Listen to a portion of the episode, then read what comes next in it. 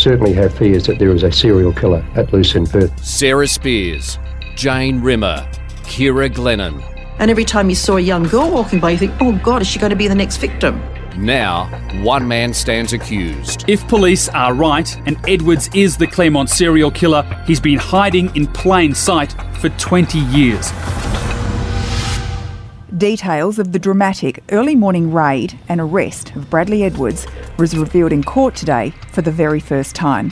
Welcome to day 52 of Claremont in Conversation. Natalie Bonjolo in the studio with Alison Fan, and Tim Clark has just stepped out of court to join us.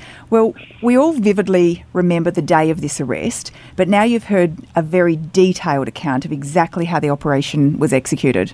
Yes, this came from um, the first police officer who is part of a very, very big team, uh, Detective Senior Constable Ian Berry. He was actually part of the search um, team where they had a search warrant, but he followed the TRG, which is our, our specialist police task force, heavily armed, who burst into uh, this home in Kewdale back in December 2016 and probably brought to a head WA's biggest and longest manhunt when they arrested Telstra technician Bradley Robert Edwards. So, Tim, this must have been really interesting detail that came out today. Yeah, it was. Um, just just to have one of the police officers who, was there on that on that day was was interesting enough, um, and it was it was a part of a big team, as he said, and I don't suppose DSC Berry would mind saying that he wasn't he wasn't front and centre, but he was certainly part of that team that went in and spent basically two days going through um, 344 Acton Avenue in, in, in Kewdale um, with a very fine tooth comb. Uh, he said he was there was TRG, so they're the heavily armed police. Then there was another team that, that, that was the team that was actually to take Mr. Edwards away for questioning, and then the searchers went into the home and uh, went through absolutely everything. And uh, Ian Berry was one of those, and his role today was to tell us, uh, in particular, the pieces of evidence that we've heard about previously back in the first month of the trial, personal to Mr. Edwards, that, that he found in the house and was then tasked to uh, investigate further on. And then he also told us a little bit of other tasks that he was asked to do in terms of the investigation, um, basically right up until the middle of last year, and then we, he was he was in court today to talk about it. So during this two-day search, what did he find that was of note and was of interest? Well, it was a notebook, um, Nat, that actually didn't belong to Mr. Edwards. It belonged to his his second wife, wife yeah. second mm. wife. We heard about this, um, as I say, right back at the start of the trial, um, during the so-called Edwards brief, which was all about his his personal life, and it was to do with the um, the bank details that his wife had taken it upon herself to tabulate in a notebook, in pen, in write, in her own handwriting, um, of all the um, withdrawals that Mr. Edwards had made over several years, um, including 96 and like 97, which are obviously the times of, of interest. You were listeners who have been with us from the start may remember it was, it was this was some discussion because the second wife, Mr. Edwards' second wife, said she did this because she was scared stiff of something, but we never we never found out what. Because when she said that comment at this time, when she was being asked about this notebook, she was actually stopped in her tracks and said, "No, you don't need to go there," which was one of these many unanswered questions that we've had throughout the trial.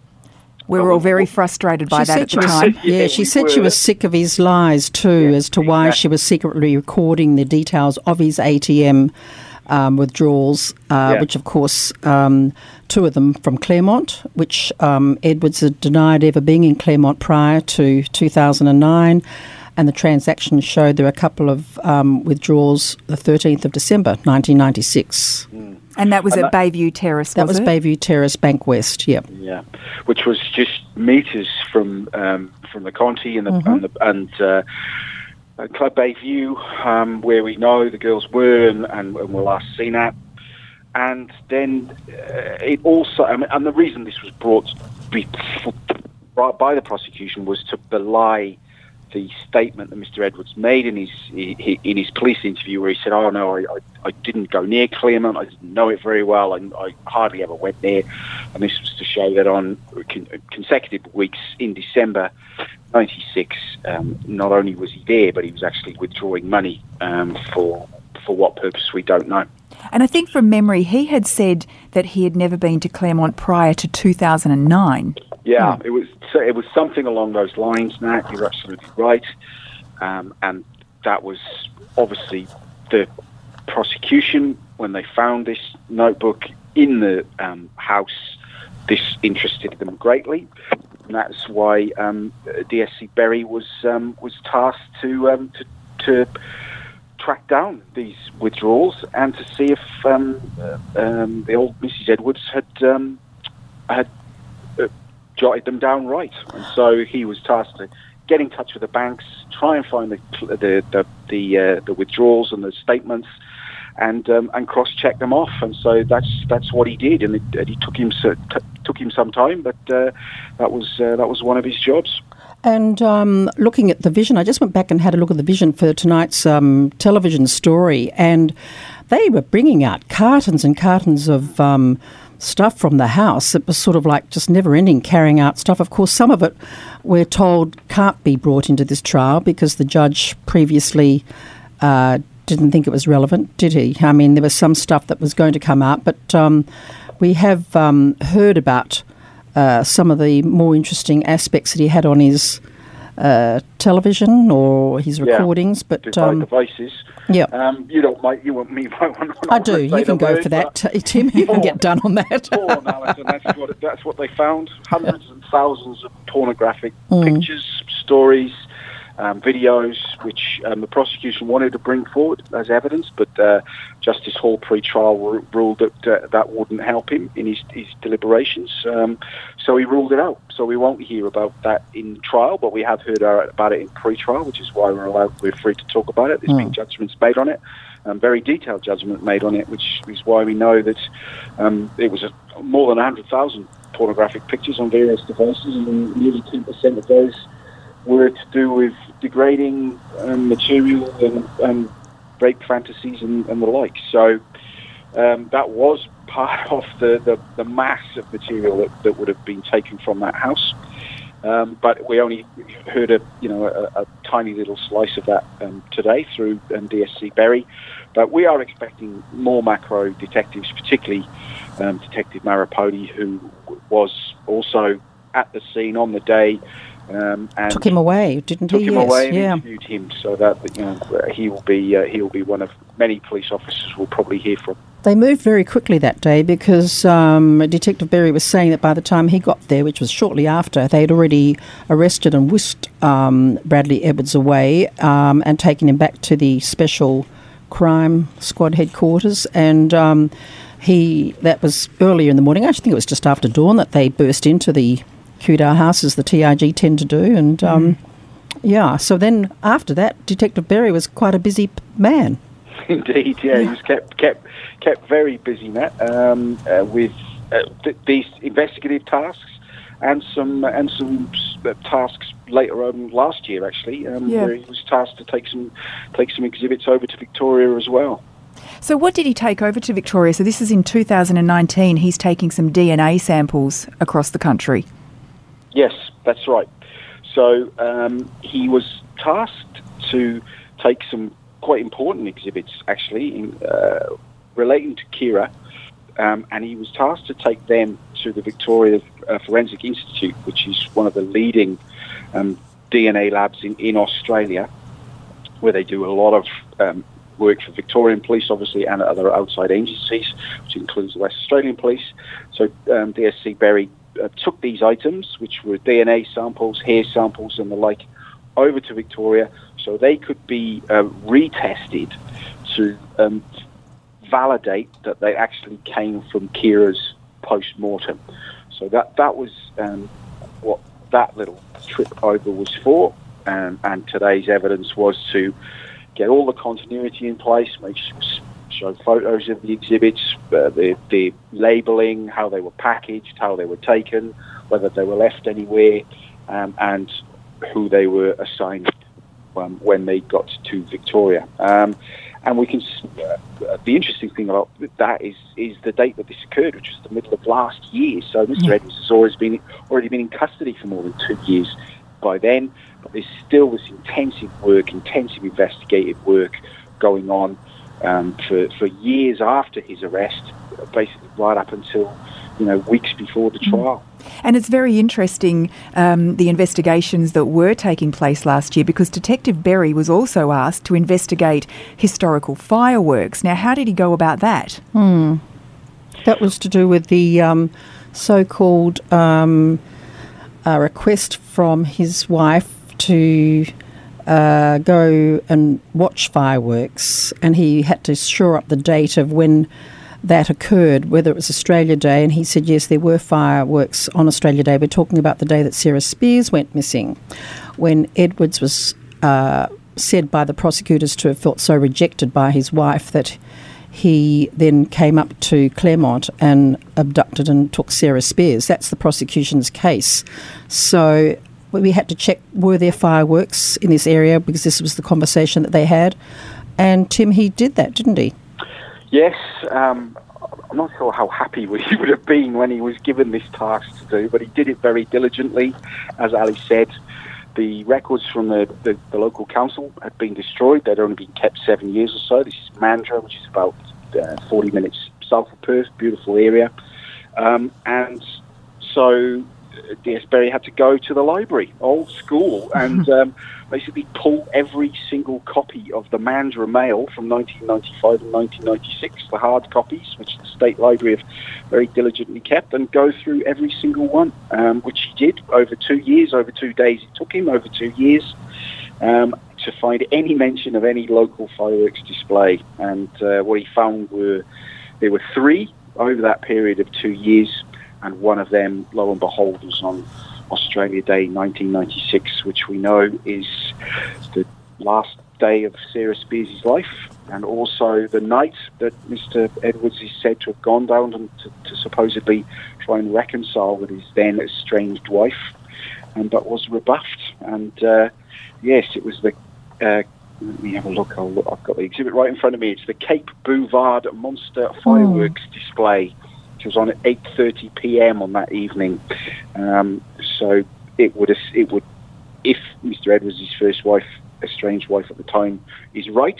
Um, that is the uh, that is the event that she was invited to, and that was the event that Mr. Edwards wanted to take her to, but didn't get to. And the prosecution's case, obviously, of course, is after that rebuff.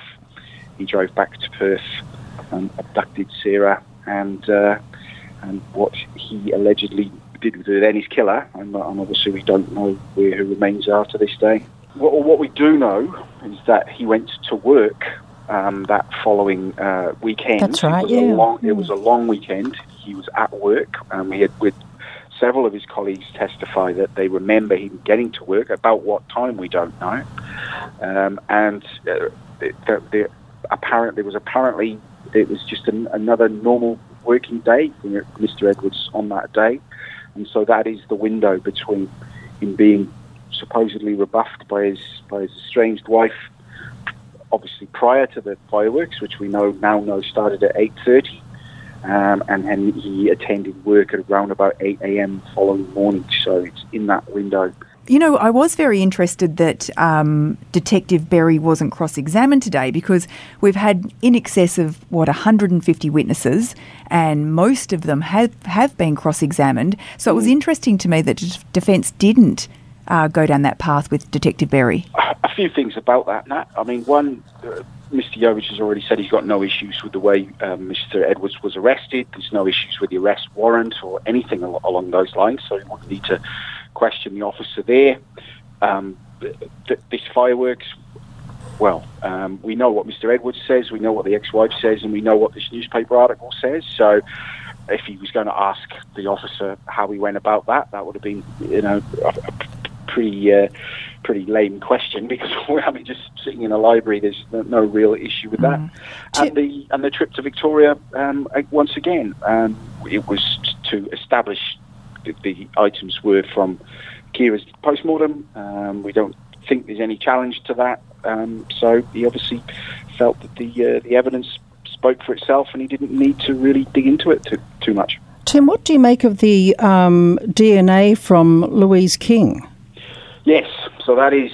I mean, that was a bit more controversial, I've got to say. So Louise King was the Path West um, scientist that was, was giving evidence today. Where we we knew she was being called because of her work that she'd done on on um, several of the items in, uh, of, of interest, including the knife that was found near Jane's um, body.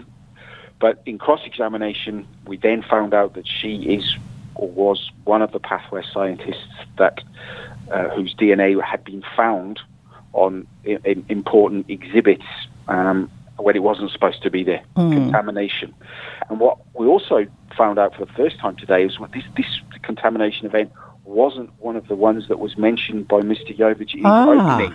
So this is a, this is another one on top. Um, this is a, a, a separate item, uh, RH22 and RH9, which are vegetation pieces of vegetation Yep. that were found um, uh, on um, uh, near one of the uh, crime scenes, and uh, when they were examined um, later, they were they were shown to have um, Miss King's DNA on it. Um, She didn't know that, though, did she? well, she didn't. She didn't know it at the time. She didn't. She she uh, was asked whether she'd been told at the time whether whether she which she'd found that out, and she said no. She'd found it out in preparation for the trial. Um, that other other obviously tests been done on that vegetation. We believe by the UK lab Cellmark. Um, looking for other DNA, um, and they found it, but uh, obviously the, the Path West would have preferred that they hadn't found Miss King's DNA on there because uh, it, it certainly wasn't supposed to be there. And in, in the examination of the knife that she that was found in Wellard, what tests did she run on that?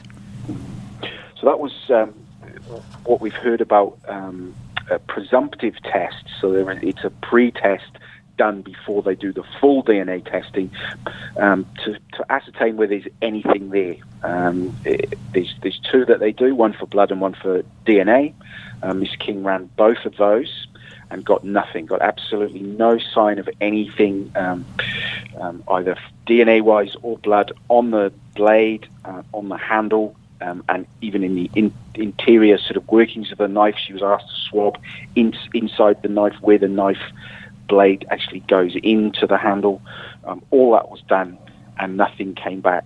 Um, so the full DNA and blood analysis wasn't done because they weren't getting any hits off the presumptive tests, um, which uh, I, I'm sure would have uh, would have been a little bit of a blow to the um, to the investigators um, who would have been desperate to see if there was anything that they could um, get off that knife um, to connect um, it directly to Jane. Because we all were quite excited when we first heard about that Telstra knife, but then it just didn't go anywhere. And now it's been confirmed that they found nothing on it at all.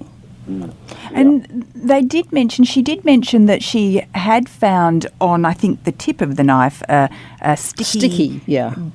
yeah, green, yellowy substance. But was that tested? Well, she was testing for something in particular, well, two things in particular, obviously blood and, and DNA. Um, and so uh, when she couldn't really ascertain what that was, um, they, they they really need to know what it is before they can test for it, if you know what I mean. That so, um, but what they did test is whether the knife was sharp, and that was as simple as trying to cut a piece of paper with it, and it sliced through that um, quite easily. So this this knife was considered sharp. We've seen pictures of it. It, it wasn't that rusty. There were little rust spots on it, but it wasn't it wasn't in in um, in a sort of de- degraded state or anything like that. Um, but it also wasn't uh, wasn't contaminated with anything that might um, might help investigators. And we're going to continue, are we, Tim, with the um, hearing more forensic scientists? I thought actually we were heading towards the police team, which who I can understand a lot better because they speak in mums and dads language. You know, don't have to suffer through all the, the scientific acronyms that are, are over there. But it seems like we're going backwards to them, and then some more, and the judge is getting a little bit cranky over. Oh, yes, Yeah? didn't ever? There was Oh, a bit there of was a- tenseness today, wasn't Oh, there? very, very uh, yes, it did get a bit testy this afternoon. So, Ali's right. We, I just, I mentioned it a couple of days ago. I was talking to Damien outside Damien Cripps outside court, and he he um, uh, labelled it the grind when you could just really get into the guts of the of the real technical evidence. And we, and we saw a little bit of light at the end of the tunnel when uh, when DSC Berry was giving his evidence this morning. But then this afternoon, um, Andrew McDonald, who is a very senior scientist um, with now with Path West, had been at Cellmark before that and had been at FSS before that. So he's worked Wow. all three of these labs that are so vital to this case, but he's now resident in Perth. Um, and he was called to give evidence about testing that Cellmark had done in 2017 and 2018. So we're jumping to, again to after Mr. Edwards was arrested. And they, uh, police sent all the um, fingernail exhibits apart from um, 40, 42, and 48 over to the UK again to be retested again using their um, ultra modern DNA techniques to see if they could glean anything else. And uh, uh, Mr. McDonald, who's the lead DNA scientist at Cellmark at the time, uh, a reporting scientist who's qualified to give evidence in court, and so that's what he did today. And he told us that all, when all those tests were done with the super duper extra cycles and, and extra alleles looked for, they found nothing but Ciara's DNA, um, which the judge was a bit perturbed about. He and then he raised it quite uh, quite sternly with uh, one of the prosecutors, Miss Payne, Tara Payne, who was um, who was leading this evidence. And I asked her in no uncertain terms, well, why are you telling me this? What's what's the point of all this? Um, and Miss Payne uh, uh, bravely and gamely tried to explain why, um, and and made a good point that it showed not only that there was no other suspect, um, so we're not looking for you know someone else, but there was also no other contamination of all all these other fingernails, which are which are both quite valid. But the judge said, surely there's an easier, simpler, quicker way you can tell me all this. And uh, and so he basically sent them all off with a flea in their ear for about 20 minutes to go and get some documents so they could put up on the on the uh, on the court screens. And once we got back, Miss Payne raced through. There was it was very brief um, evidence um, after that, which which confirmed everything she said. Um, it was done in, in, in, in an abridged fashion, shall we say, to, um, to try and appease Justice Hall's um, slightly uh, irritable um, um, questioning of um, of why he was listening to all this. So he, it sounds more and more like he is just after very, very concise information. Well, it's relevant information, I think, more than concise now. I think he's quite happy to hear it at length if it needs to be done at length. But Yeah, it there's a lot of this. duplication. It, was, Mm. his, there was, so there was a spreadsheet, a very com, uh, comprehensive spreadsheet placed on the Oh. on the screen that um, that Mr. McDonald and, and another colleague had made of all the results, and it took Justice Hall about two minutes to scan it, um, where it was taking us two minutes to just decipher it, and he scanned it all and said, "Look, I see all this. What's it all about? Why do I need to see this? Well, you know, why do I need to go through it all? Uh, there's there's nothing that links it to Mr. Edwards. There's nothing links it to Mr. anyone else. So what's the point of it? And Yeah. um, and and so that, uh, as I say, led to an abridged version. Um, not unimportant, but I, I think done in the way that he would have preferred, which was short and sharp and to the point. Because everything, of course, it's presented, he has to analyse and then give a reason why it's important or it's not important. And goodness me, there's just so much paperwork. And so, what we get a bit of a breather tomorrow to regroup, do we? Yes, yes, we do. So Mr. McDonald will have to come back because he wasn't cross-examined today. Um, so that will be interesting because again, that will go to some of these contamination events because it was Cellmark who actually discovered a couple of these contamination events that were raised by Mr. Yovich way back in his opening in November, um, and these are to do with um, Jane's fingernails. Um, some intimate swabs that were taken from Jane and Ciara and some um, vegetation. So Cellmark found all those when they were testing this big batch of um, exhibits. So we'll get to hear that um, on Thursday because Mr. Yovich says, can I have a little bit of time to go through some very late disclosure that I got uh, yesterday or this morning. Um, so he needs a little bit of time. So the judges, um, ju- judge has given everyone 24 hours just to um, just to get their heads together. So that's unusual. They're not, um, it, when this has happened before and there's been this uh, adjournment, um, we've sort of pushed through other witnesses. That's not happening tomorrow? Well, no, because we're getting towards the end of the DNA um, portion of the trial now, and that there's not actually that many witnesses to go, so they can't bring other witnesses in out of time um, relating to the fibres, for instance, because that would throw everything out, and that would, you know, the, prosecution are trying to keep it all as compacted uh, into blocks as they can. So, and obviously, we haven't heard from Dr. Whitaker yet. There are other Path West um, people to come, as I mentioned last night. Egan, who's very senior, and that will take some time.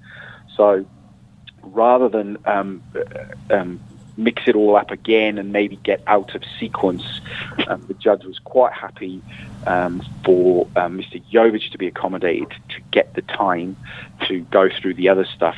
And of course, if they were to they were to bring other witnesses in tomorrow, it would mean Mr. Yovich is in court um, mm. uh, concentrate on that evidence and not maybe getting the time that he's asked for to um, to, to get his cross examination um, all clear and free in his mind. So, look, it, it, might feel like we're losing a day, but in the grand scheme of things, um, if it can maybe get Mr. Yovich, give Mr. Yovich some time to really pinpoint on the things he wants to um, look at, it might actually save some time in the long run.